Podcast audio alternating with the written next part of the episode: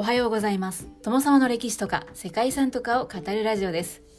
このチャンネルでは社会科の勉強が全くできなかった私が歴史や世界遺産について興味のあるとこだけゆるく自由に語っています。本日ご紹介する世界遺産はメッセルの化石採掘地区です。はい。メッセルの化石採掘地区です。メッセルはドイツの南部のフランクフルトから約 25km ほど離れたところにある化石の採掘地区ですわずか42万平方メートルの化石発掘地区に厚さ190メートルもの豊かなオイルシェール層があってそこから5300万年前から3700万年前の四神世紀に生きていた生物の化石が多く出土しています。はい、オイルシェール層というのに関してはまた後ほど出てきますこの地域で出土するのは四神世紀に生きていた生物で中には人と猿をつなぐ最古の生物かもしれないとされるイーダも見つかっていて当時の生態系を網羅するほどの豊富な化石が確認されています。はい、イーダという愛称で呼ばれている霊長類がいるんですけれども学名はダービニウス・マシラエと言います。メッセルからは4700万年前の化石が発見されているそうです。全身の95%が良好な状態で残っていて霊長類の化石としては最も完全な標本というふうにも言われているそうですね。メッセルの化石採掘地区はもともとは鉱物の採掘所でしたが1875年に自然学者ルドルフ・ルードリッヒがワニの一部を発見したということですね。化石でしょうか。はい。そしてその後さまざまな化石が発見されたもののこの場所非常に風化しやすい岩でできていた地質だったということもあって化石よりも鉱石の採掘が優先されていたそうです。やがてこの採掘場が廃校になった時にここを産業廃棄物の登記場とする案なんていうのが浮上したそうなんですけれども市民や学者の強い反対によって1992年に自然保護区に指定されました。そして1995年にはドイツ初の世界自然遺産に登録されているんです。すでに約4万点以上の化石が非常に良好な状態で発掘されているということで陸生の動植物や昆虫水生の魚類や両生類などとにかくその種類多岐にわたっていて当時の生物層を伺う上でもとても貴重なサンプルを提供し続けているそうですね。ということで本日は保存状態の良い化石がたくさん発見されたドイツ連邦共和国の世界遺産メッセルの化石採掘地区をご紹介したいと思います。この番組はコーヒー沼で泥遊び。パーソナリティ翔平さんを応援しています。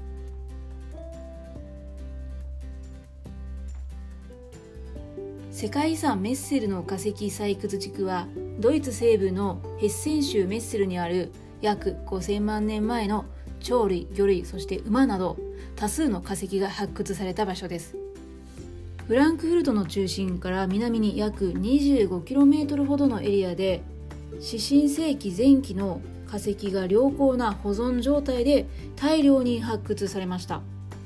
出土した大量の化石は地質学的古生物学的な重要性から1995年にドイツ初の自然遺産に登録されています。メッセルでは1900年頃になってここに化石があるというふうに認識はされるようになりました。化石の採掘自体は1970年代から本格的に始まりましたがもともとここには石炭などの採掘鉱があったそうですね。この辺りの地層はメッセル層と呼ばれていてここにある湖は流れがほとんどなく湾曲もしない安定した地層っていうのが特徴なんだそうです。5000万年前にはこの一帯は亜熱帯の湖だったと考えられているそうです。メッセル湖は直径約 1.5km とそれほど大きくはない湖で水深は約 300m、はい、こちらはかなり深くなっています。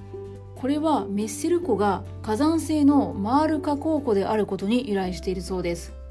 約4800万年前地球の中心から湧き上がる高温のマグマがここにある冷たい地下水と混じり合って水蒸気爆発を起こしました。そして高温のガスとか火山灰岩石などがですね、え、小さな噴出口から地表に流れ出たんですね。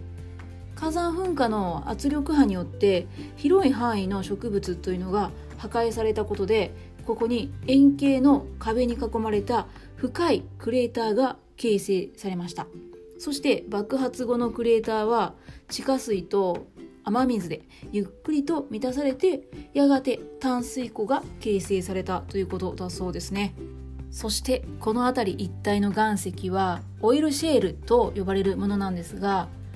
泥と枯葉などがゆっくりと静かに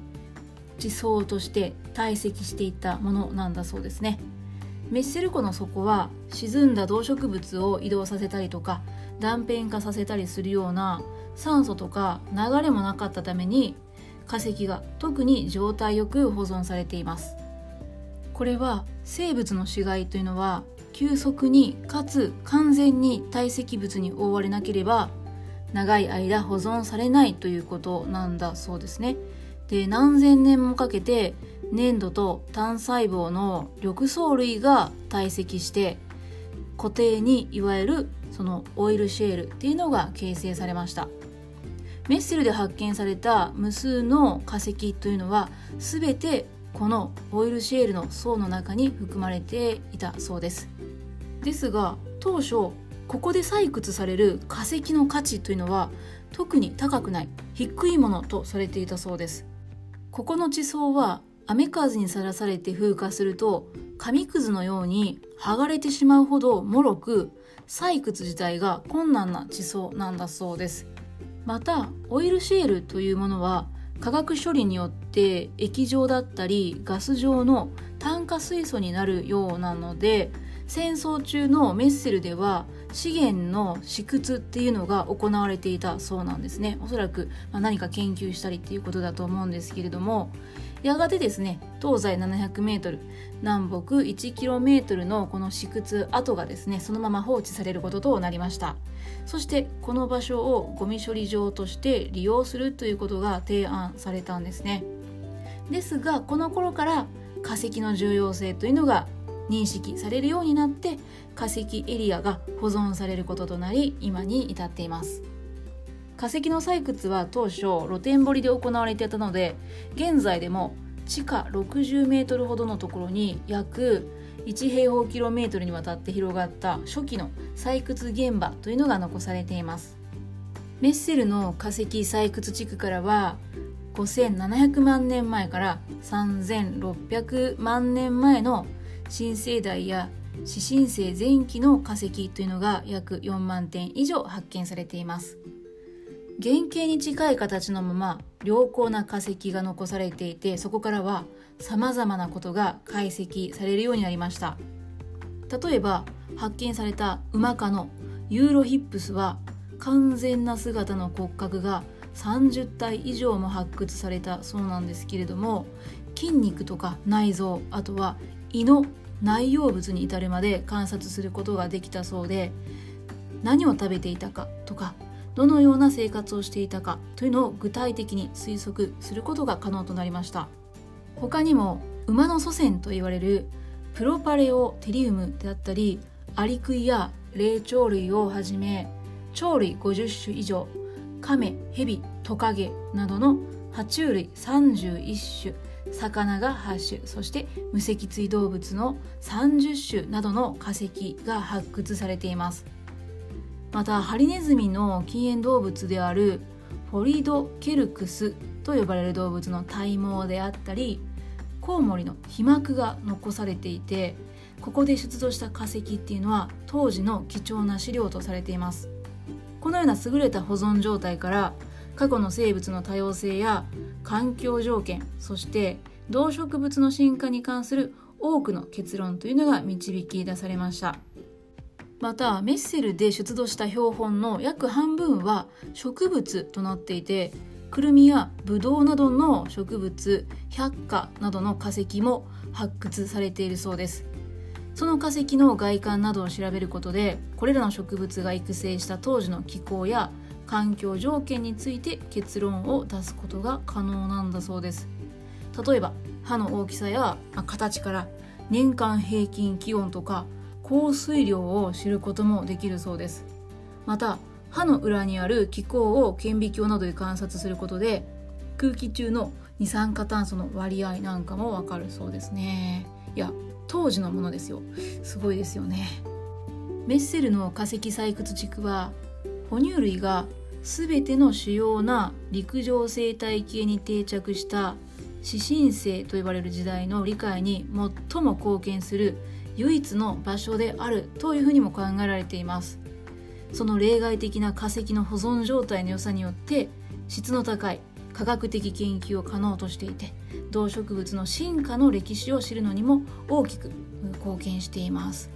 このメッセルの化石採掘地区は古代に馳せるロマンというのを求める多くの観光客もやってくる世界遺産なんだそうですね。発掘現場自体は個人で見学することはできないんですけれども定期的に開催されている発掘現場ガイドツアーというのがあるそうです。はい面白そうですよね。ガイドツアーでは発掘現場の見学だけじゃなくて実際に地層上部のオイルシェールに触れることなんかもできるそうで、まあ、この辺も大きな特徴なんだそうです。また化石地域の近くにはビジターインフォメーションセンターなどもあってここでも質の高い多種多様な種類の化石を実際に目にすることができるそうです。はいここフランクフルトからもそれほど遠くない場所にあるそうですので、うん、興味のある方は旅のスケジュールに入れてみるのもいいのではないでしょうか。私もですねまたフランクフルトに遊びに行く機会があったらですねちょっと旅のプランに入れたいななんて思う世界遺産でした。ということで本日はドイツ連邦共和国にあります。メッセルの化石採掘地区についてご紹介しました。最後までご清聴いただきましてありがとうございます。では皆様本日も素敵な一日をお過ごしくださいね。友沢でした。